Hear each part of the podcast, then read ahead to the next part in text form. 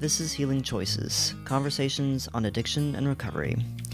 The new year has begun, and people across America have resolved to change something in their life, whether it be to get more exercise, cut down on carbs, or perhaps a greater commitment to give up alcohol, drugs, or other addictive substances. But committing to a lifestyle change is hard, and studies show that about 80% of all New Year's resolutions fail. In the context of addiction recovery, about 85% of people in recovery relapse within the first year. In this episode, Mel Taylor and Lori Fiester, both leaders in the Houston addiction recovery community, discuss what it takes to truly quit something, whether it's a simple bad habit or a developed addiction.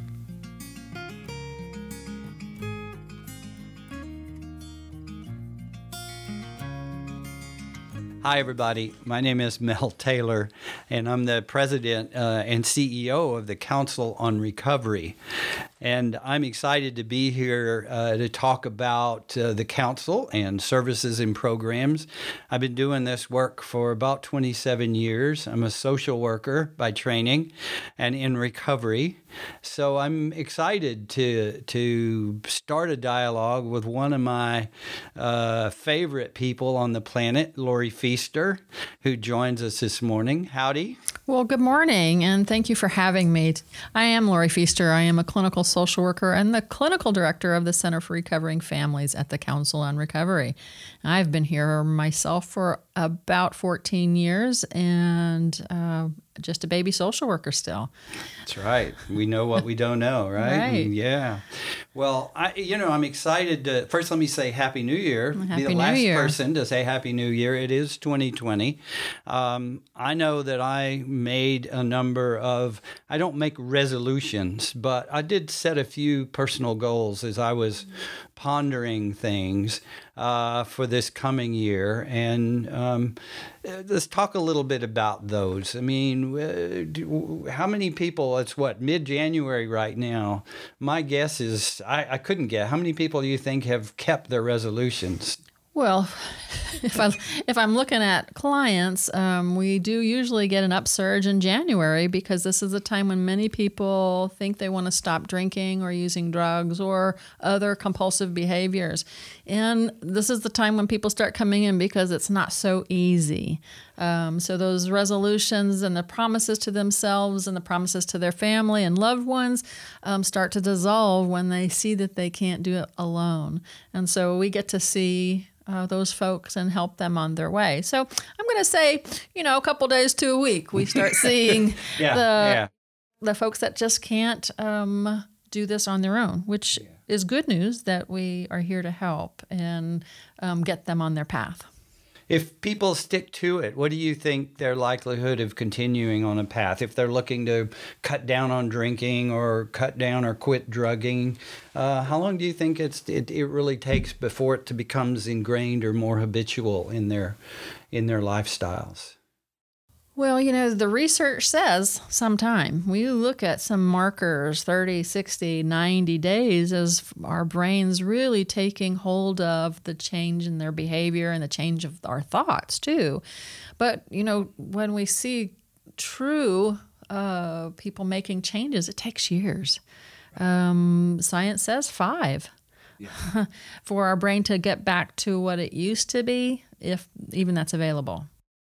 Yeah, I would totally agree with you. I it, it's a it's a long haul. Absolutely. It's a long project, and uh, of course the the first the first step in that process is being willing to and recognizing that we have an issue we want to address.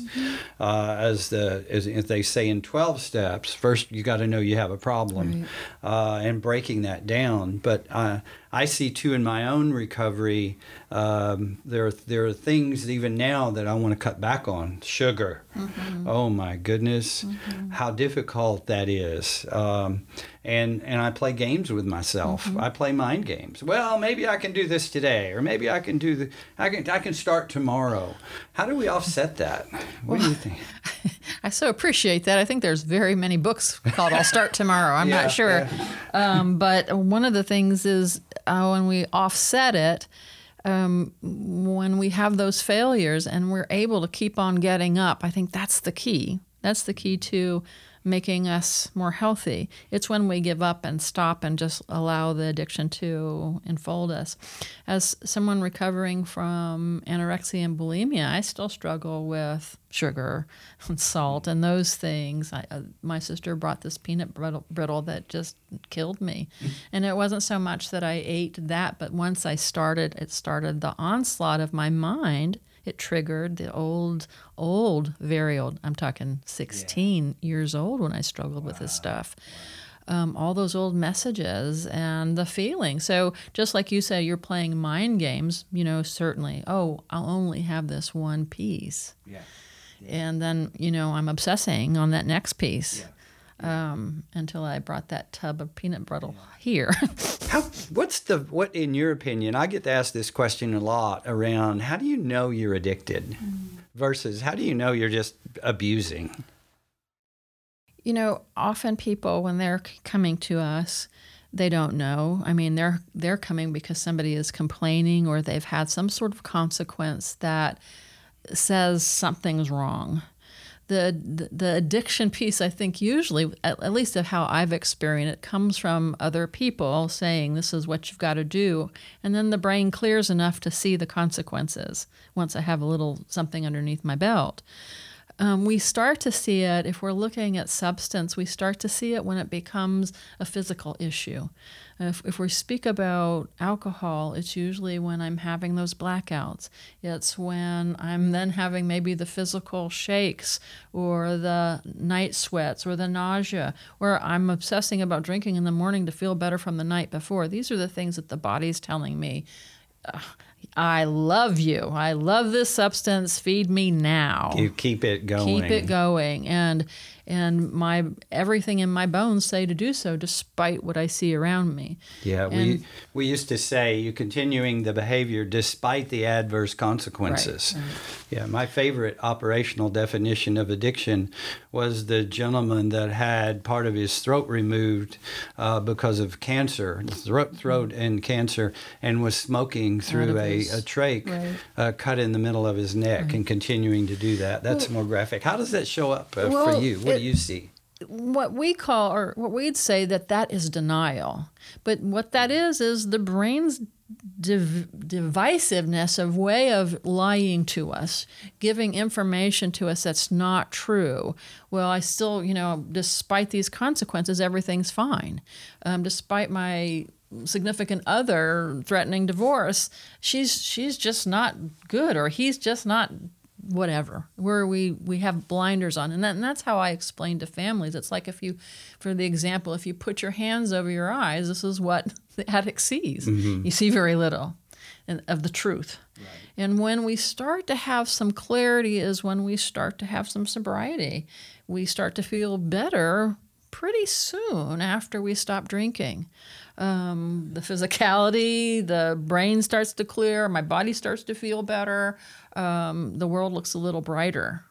Um, yeah. I'm laughing. I used to think about, you know, the I've, I've heard stories. Um, uh, I never slept well when I was drinking, and I sleep so much better now that I'm not drinking. But I hear stories about people waking up from a black out in the middle of the night and going to bed with a, a, little shot of something, whiskey or Kahlua or something by their bedside. So when they have that jolting wake up, they drink again. And I don't miss any of those those kinds of things. But it, it, talk about them, you know, how to get started. I mean, what's what's what do we do if we're thinking about quitting? We we call that in you know pre-contemplation or I'm thinking about quitting. How do we move it further down the road? Well, as we always say here, um, the council is a great place to start. Um, I think it's really important to get assessed to find out from a professional where am I in this continuum because it can look pretty scary even somebody who is just abusing alcohol and I don't mean to minimize just because some of us have uh, the just is they have consequences there's physical there can be legal um, um, all kinds of things um, when I think about that continuum, um, it's really important to see where we are and then make an appropriate decision. and I would say to make an appropriate decision with your loved ones because you might not necessarily be seeing all of the facts, and your loved ones can help you with those facts mm. because they've been living most likely sober with you. and so they probably have more clarity. But you know, when you get an assessment, you you can find out diagnostically where you are. And often too, this just doesn't come with just the addiction. We usually have something else going on. There might be anxiety or depression or you know, we see a lot of PTSD. We do live in Houston where there's all kinds of things that happen here. And so part of we want to see what's going on and be able to help that person get where they need to go. If it's not with us, we have so many contacts and relationships throughout our state and here to help people get where they need to go. So, I like that country song, I'm lonesome because I drink or I drink because I'm lonesome. Mm-hmm. Well, let's find out. Yep. Go get, go, go what we call an assessment. Right. Go talk to a professional. Um, and it may be that you're not addicted. Right. It may be that you simply have gotten into some really bad habits. Absolutely. And those bad habits work for you in some kind of way until they don't. There's a, there's a lot of people that abuse alcohol because of issues of problems. I mean, I knew uh, with this hurricane and Harvey, there was a lot of increased drinking. A lot of folks didn't necessarily meet the threshold of a diagnostic, but they were drinking because they couldn't go back to their normal coping mechanism for one re- reason or another. So it's a wonderful way to say, "Oh, look at this, and let's let's help you with some other coping tools so you can reduce your drinking." Those folks may never have to step anywhere near uh, treatment in this episode. So I, you, you mentioned a lot of things going on. I know during Harvey and, and in, in previous hurricanes and floods, which the Houston area is certainly prone to, we, I know in my own world, the understanding about you know, oh heck, it's going to flood. What do we do? And I get traumatized. I get nervous, Absolutely. and I want to cope. I want to find a way to, you know, I'm more likely to think about drinking uh, during those kinds of things when I'm just living my life daily and practicing, going to meetings or doing what I'm doing, seeing my counselor and so forth. Talk a little bit about some of the underlying things that can occur in, in a person's life that might cause them difficulty in in deciding to quit. That's a really good question. I think. Um, you know, we usually it's a consequence that they bump up against. It's pretty interesting to see how many people get arrested for drinking and driving. Um, and for their report, it's their first or second time. Mm-hmm. Um, and these consequences can be quite costly, you know, up to 25,000 for a single arrest. Yeah. Yeah. Um, which then also can involve your career um, future job prospects because you have you have to answer you've been arrested and if convicted. There's another issue. So um, often these are the things that get people to kind of wake up. Um, you know, there's a lot of we see a lot of underlying anxiety and depression and oftentimes, when folks can learn tools to how to cope with just those illnesses and also learn the stigma around that and see what's going on, because you know most people have something going on with them. Right. We there's not many people that are just running through the meadow happy as larks you know it's yeah. we we live in this world and it's not an easy world all the time yeah. so it's about finding ways of you know, coping and getting to that place. We see many U turns of stopping drinking because alcohol is a depressant. And of course, your illicit drugs, you know, they're illicit, they're illegal, yeah. so there's consequences to those. But they work sometimes to address pain or address nervousness well, or anxiety. I mean, they do. Our favorite marijuana, in the sense of when I say our yeah. favorite, that's what may, most people utilize to settle that anxiety issue um, kind of keeps them in the middle. And as much as that may sound good, it is still a drug that can cause addiction. Yeah. And and with that also, that drug is also pretty powerful these days. Yeah. We see a lot of things happen. Yeah. Not to mention the mental illness that ensues from um, you know, really trying those drugs and not knowing how they're going to affect me. Uh, I know for for my marijuana use, there was paranoia was, you know, the old old cliche paranoia strikes deep. It did. I was so paranoid. I was I had to quit. I mean, even even back in the early days of my uh, acting out and in, in not and using using marijuana and alcohol primarily. Um, so denial. It's, it's a crazy word. Um, talk about a little bit. I, I I see that a lot. I hear people say, "Yeah, I was gonna quit, but," or "I quit for a few weeks." Some of the programs out there now, there's like the the sober January. You know, people are you know going at quitting for a while. And do you think that work? Do they have an impact? Are they are they a, are they worth trying? Or what's your thought about them? Oh, well, you know, I. I usually look at when somebody says to me, so I've had many clients that just will not, you know, okay, I've, I've assessed them and maybe their alcohol use dependent at a medium level, but they're, cl- I mean, they're having some severe side effects too, right. um, but they're not willing to stop. But I say, okay, let's try 30 days. So they'll consider that and they'll get that, they'll get on the bandwagon and they're, they're waiting for that 30th day. And if that's what gets the start, I'm saying let's rock on because my prayer in the middle of that is they'll start to see the benefits and attach to those benefits um, and and then have some clarity as the brain clears. Um, long term, I mean, if they continue to do this, it's it's usually we've got the we've got the pathways already built in the brain. If I'm abusing the the drug, I've already have a fairly big pathway to receive the information. The receptors are built. It's just waiting for that next drop. And then when I give it the next drop, it's full on. If it doesn't start then, it will start with continued use. I mean, it's just kind of science. I mean, alcohol is chronic. Alcoholism is a chronic and progressive disease. It takes more and more to drink and more and more to, to open those pathways, and it's progressive. Um, and, and over time, the body starts breaking down, the mind starts breaking down, uh, and we can't keep doing what we're doing and saying, oh, I'll quit tomorrow. The idea of quitting the idea of quitting and then starting and quitting and starting. Deny, denial. Yeah. It hurts to quit, whether I'm quitting drinking or whether I'm going to lose, try to lose 15 pounds. I get started and then the mind games kick in that we call that denial. Mm-hmm. the body starts sending out signals. This hurts. Don't do that anymore. Um, talk a little bit about denial and its impact and what it does. And how do we how do we break that down? How do we address denial in a clinical way?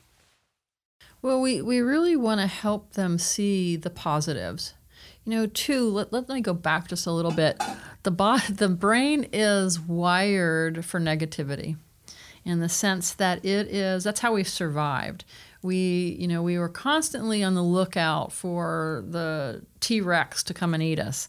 Um, well, today is a different story. We're not looking for that, but we have a lot of things in our world that are just negative.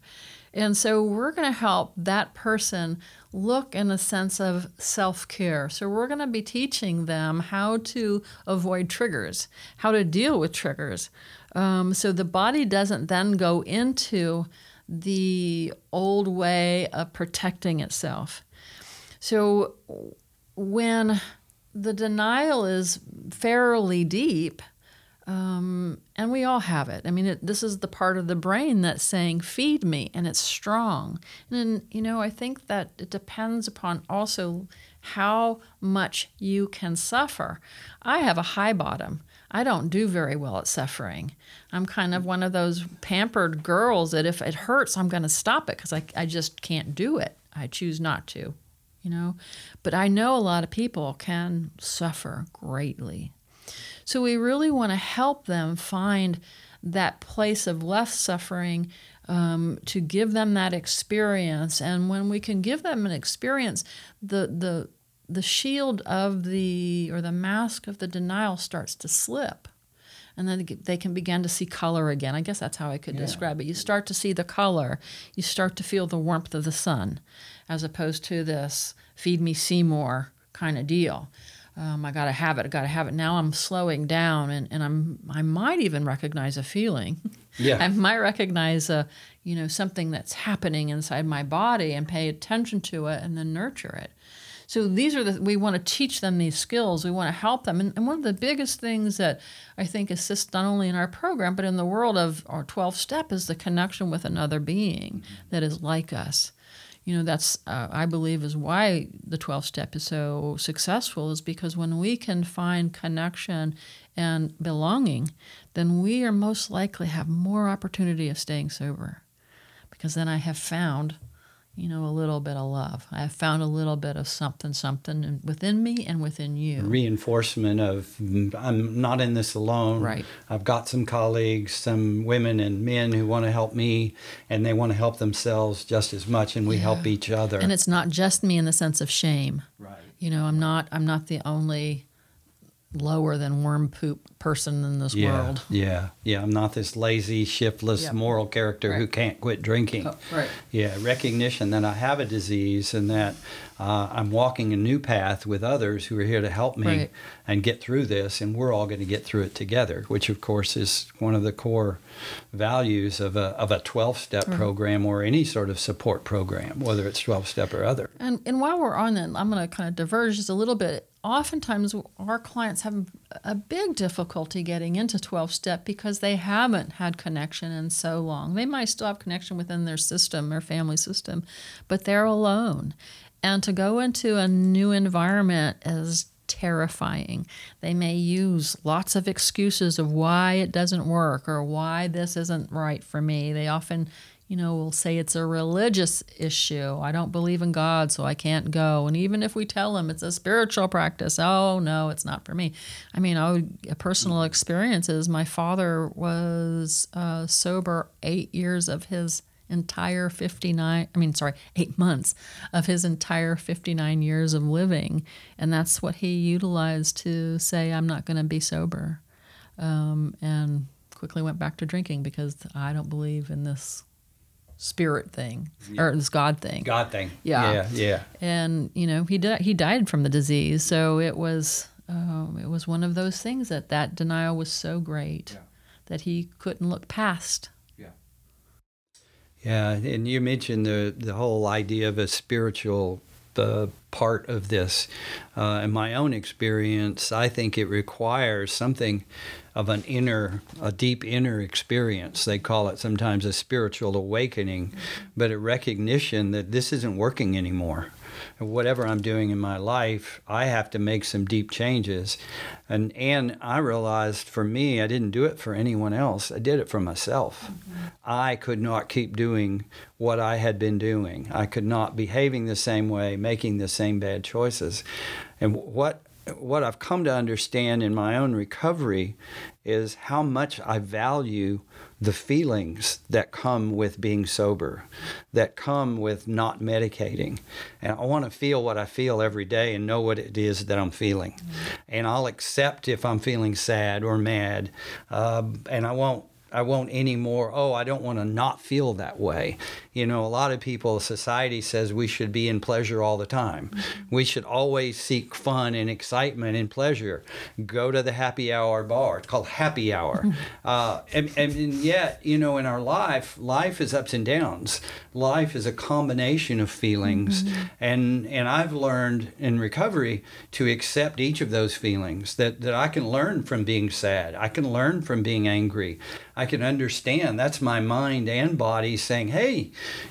think about this. Maybe do some work on why you're sad. Right. Do some work on your relationship. Do some work on things. I couldn't do that when I was drinking. I was mm-hmm. too clouded by sort of a numbness that that wasn't letting me really feel deeply. Right. And as a man, you know, we're taught not to show our feelings a lot of times. So it can be daunting, I think, walking in to a room full of strangers and listening and sharing. But I will promise people who are listening this, take that first step. There's much gold in those rooms, much opportunity in those rooms, and you don't need to say a word. You can simply listen to people and find out you're not alone. And that to me is is very very important. absolutely I want to I want to talk about in in my our world that because we work together at the Council on Recovery.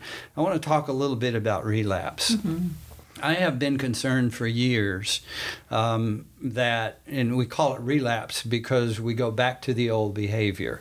We we are trying to quit something or trying not to abuse something, and then our old habits and our old patterns uh, intervene, and we're back to where we were. Uh, some people saying they went back out, mm-hmm. uh, but talk about relapse. Why do you think it's such a, a pervasive thing in, in, with people who are addicted. And what can really be done about relapse? Is, is, is it just part of the deal or can we really prevent it? Yes um, i think that there absolutely there's ways to prevent in the sense but this is a disease and and part of the disease you know when i think about someone relapsing i'm not just so disappointed in them it, it's there's learning needed right. and hopefully that they get to have a little more understanding of what that's about um, I, but I've also known people who've been sober 33 years, 50 years without relapsing. And, it, and it's not a good or bad deal. So I have to be mindful of that. It, it is what it is. It takes people what it takes to get sober. Um, but I think that when we are in our recovery, whether it is treatment or you're doing 12 step or whatever modality is making it work for you, um, we have to look at what gets us to use, looking at the triggers, looking at what gets us to those places. We u- utilize Patrick Carnes' three circles methods in the mm. sense of sure. being able to look at the bottom line. What what are the behaviors we want to be done with?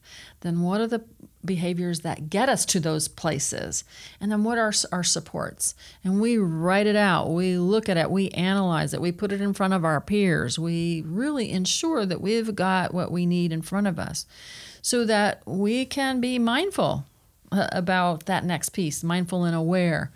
Um, this is the best learning uh, in our disease. I mean, when when I think about let, us just take Christmas. We just got through Christmas and New Year's. This is really a lot of things happen around there. We we usually overeat. I mean, we're around families. The whole idea is to eat and watch football, and probably if you're in America, you drink. Um, so there's these things that go with that. Um, think about New Year's. We're toasting at midnight. I mean, there are so many things that are involved around these parts of ourselves. We have to be we have to be aware of them. How how is it to go through these events sober?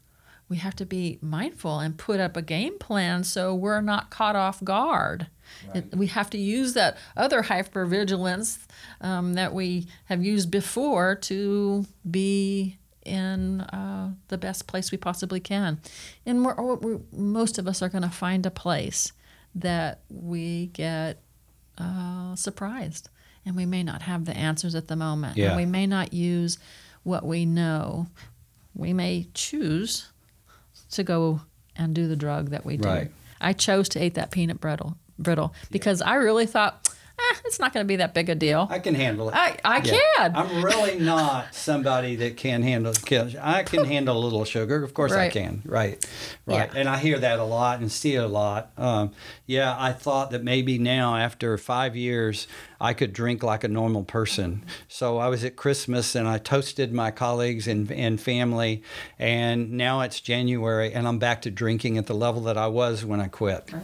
Out of control. And guess what? I learned that I can't drink, that I have a disease, and, and that's alcoholism. And I've heard that story many times, particularly with the stress around certain times of year where we're called, our behavior is challenged, mm-hmm. our lifestyle is challenged, our day to day routines get disrupted by things like going to visit family that we may or may not really enjoy. Right. Uh, and so the lifestyle uh, uh, of all of that in our past, you know, we're, we're uh, I have a great friend that says, give up all hope of a better past. Mm-hmm. And I think, you know, as we learn to cope with certain old behaviors that we become we get more tools in our box things we can call on over time to help us not relapse. Right. that's my view of it. And the first is the old cliche phone a friend. Right. reach out and to talk to someone who shares your concern and supports you and loves you.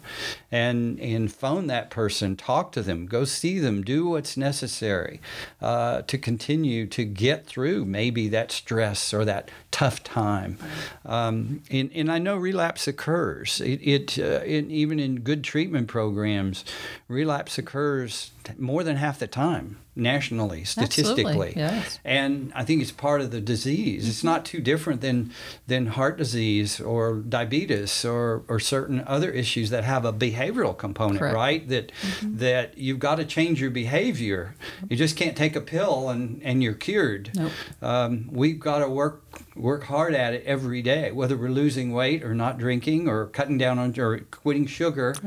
Um, it's a tough, long game, and Absolutely. and yet there are rewards to that long game. They are great rewards. And, you know, one of the things that I get to see in all these years, um, clients coming back and, uh, you know, just them walking and being alive because it's a miracle.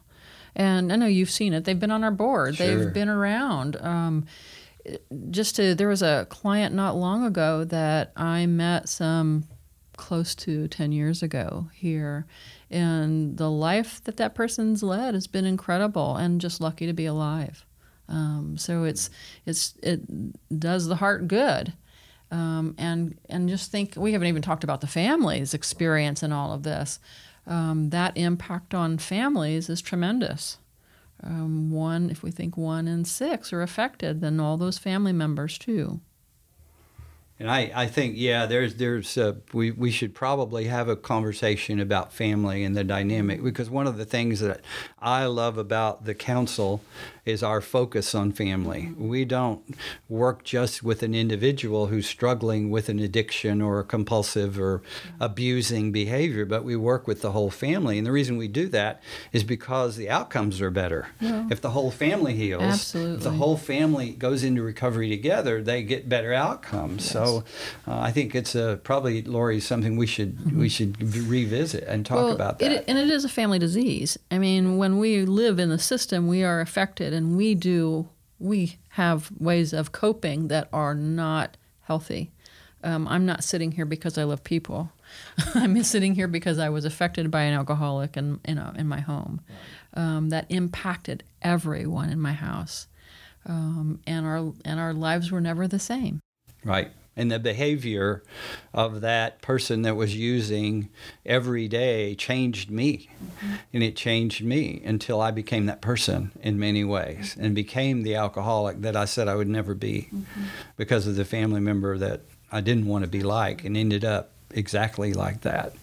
Um, so let's just wrap this part up maybe with a with a thinking about so uh, if I want to quit what's your best advice to somebody? If I just hey I really want to quit or cut back on this behavior and I don't know what to do what would be your best advice to a colleague or friend or someone that you know is listening out there that said where do I start Well, I think I, you know I'm biased. I say come come to the council and recovery. of come course. here and and let's assess you. Um, we're going to get you where you need to go. We're you know one of the lovely things about being in a nonprofit is that we're not counting on you to come here in the sense of filling a seat um, because we're going to find that money somewhere to pay for you.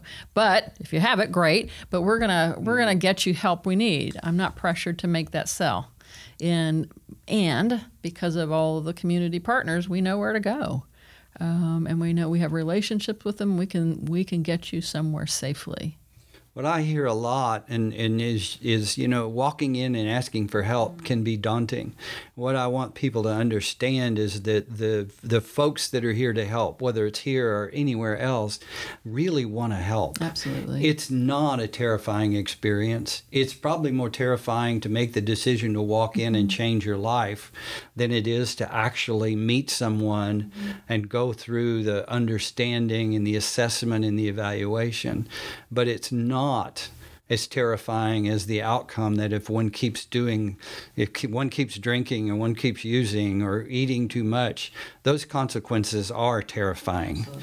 And and so taking the first step, even when you can't see the first, the rest of the staircase, to me is an important, uh, really wish and, and prayer for people. Take well, that first step. Absolutely, and I, and I think that's usually about fifty percent of the work in the sense of getting through the door, getting on the phone and we we have master level folks on the phone to help you. So again if, if they hear that the problem isn't for us they're going to get you somewhere. Yeah.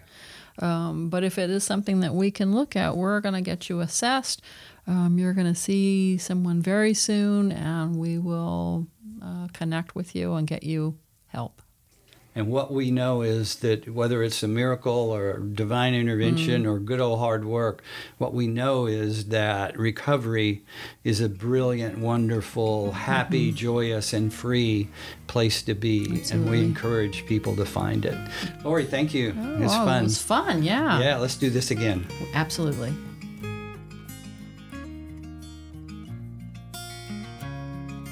This podcast is sponsored by the Council on Recovery, Houston's largest nonprofit provider of prevention, education, outpatient treatment, and recovery services.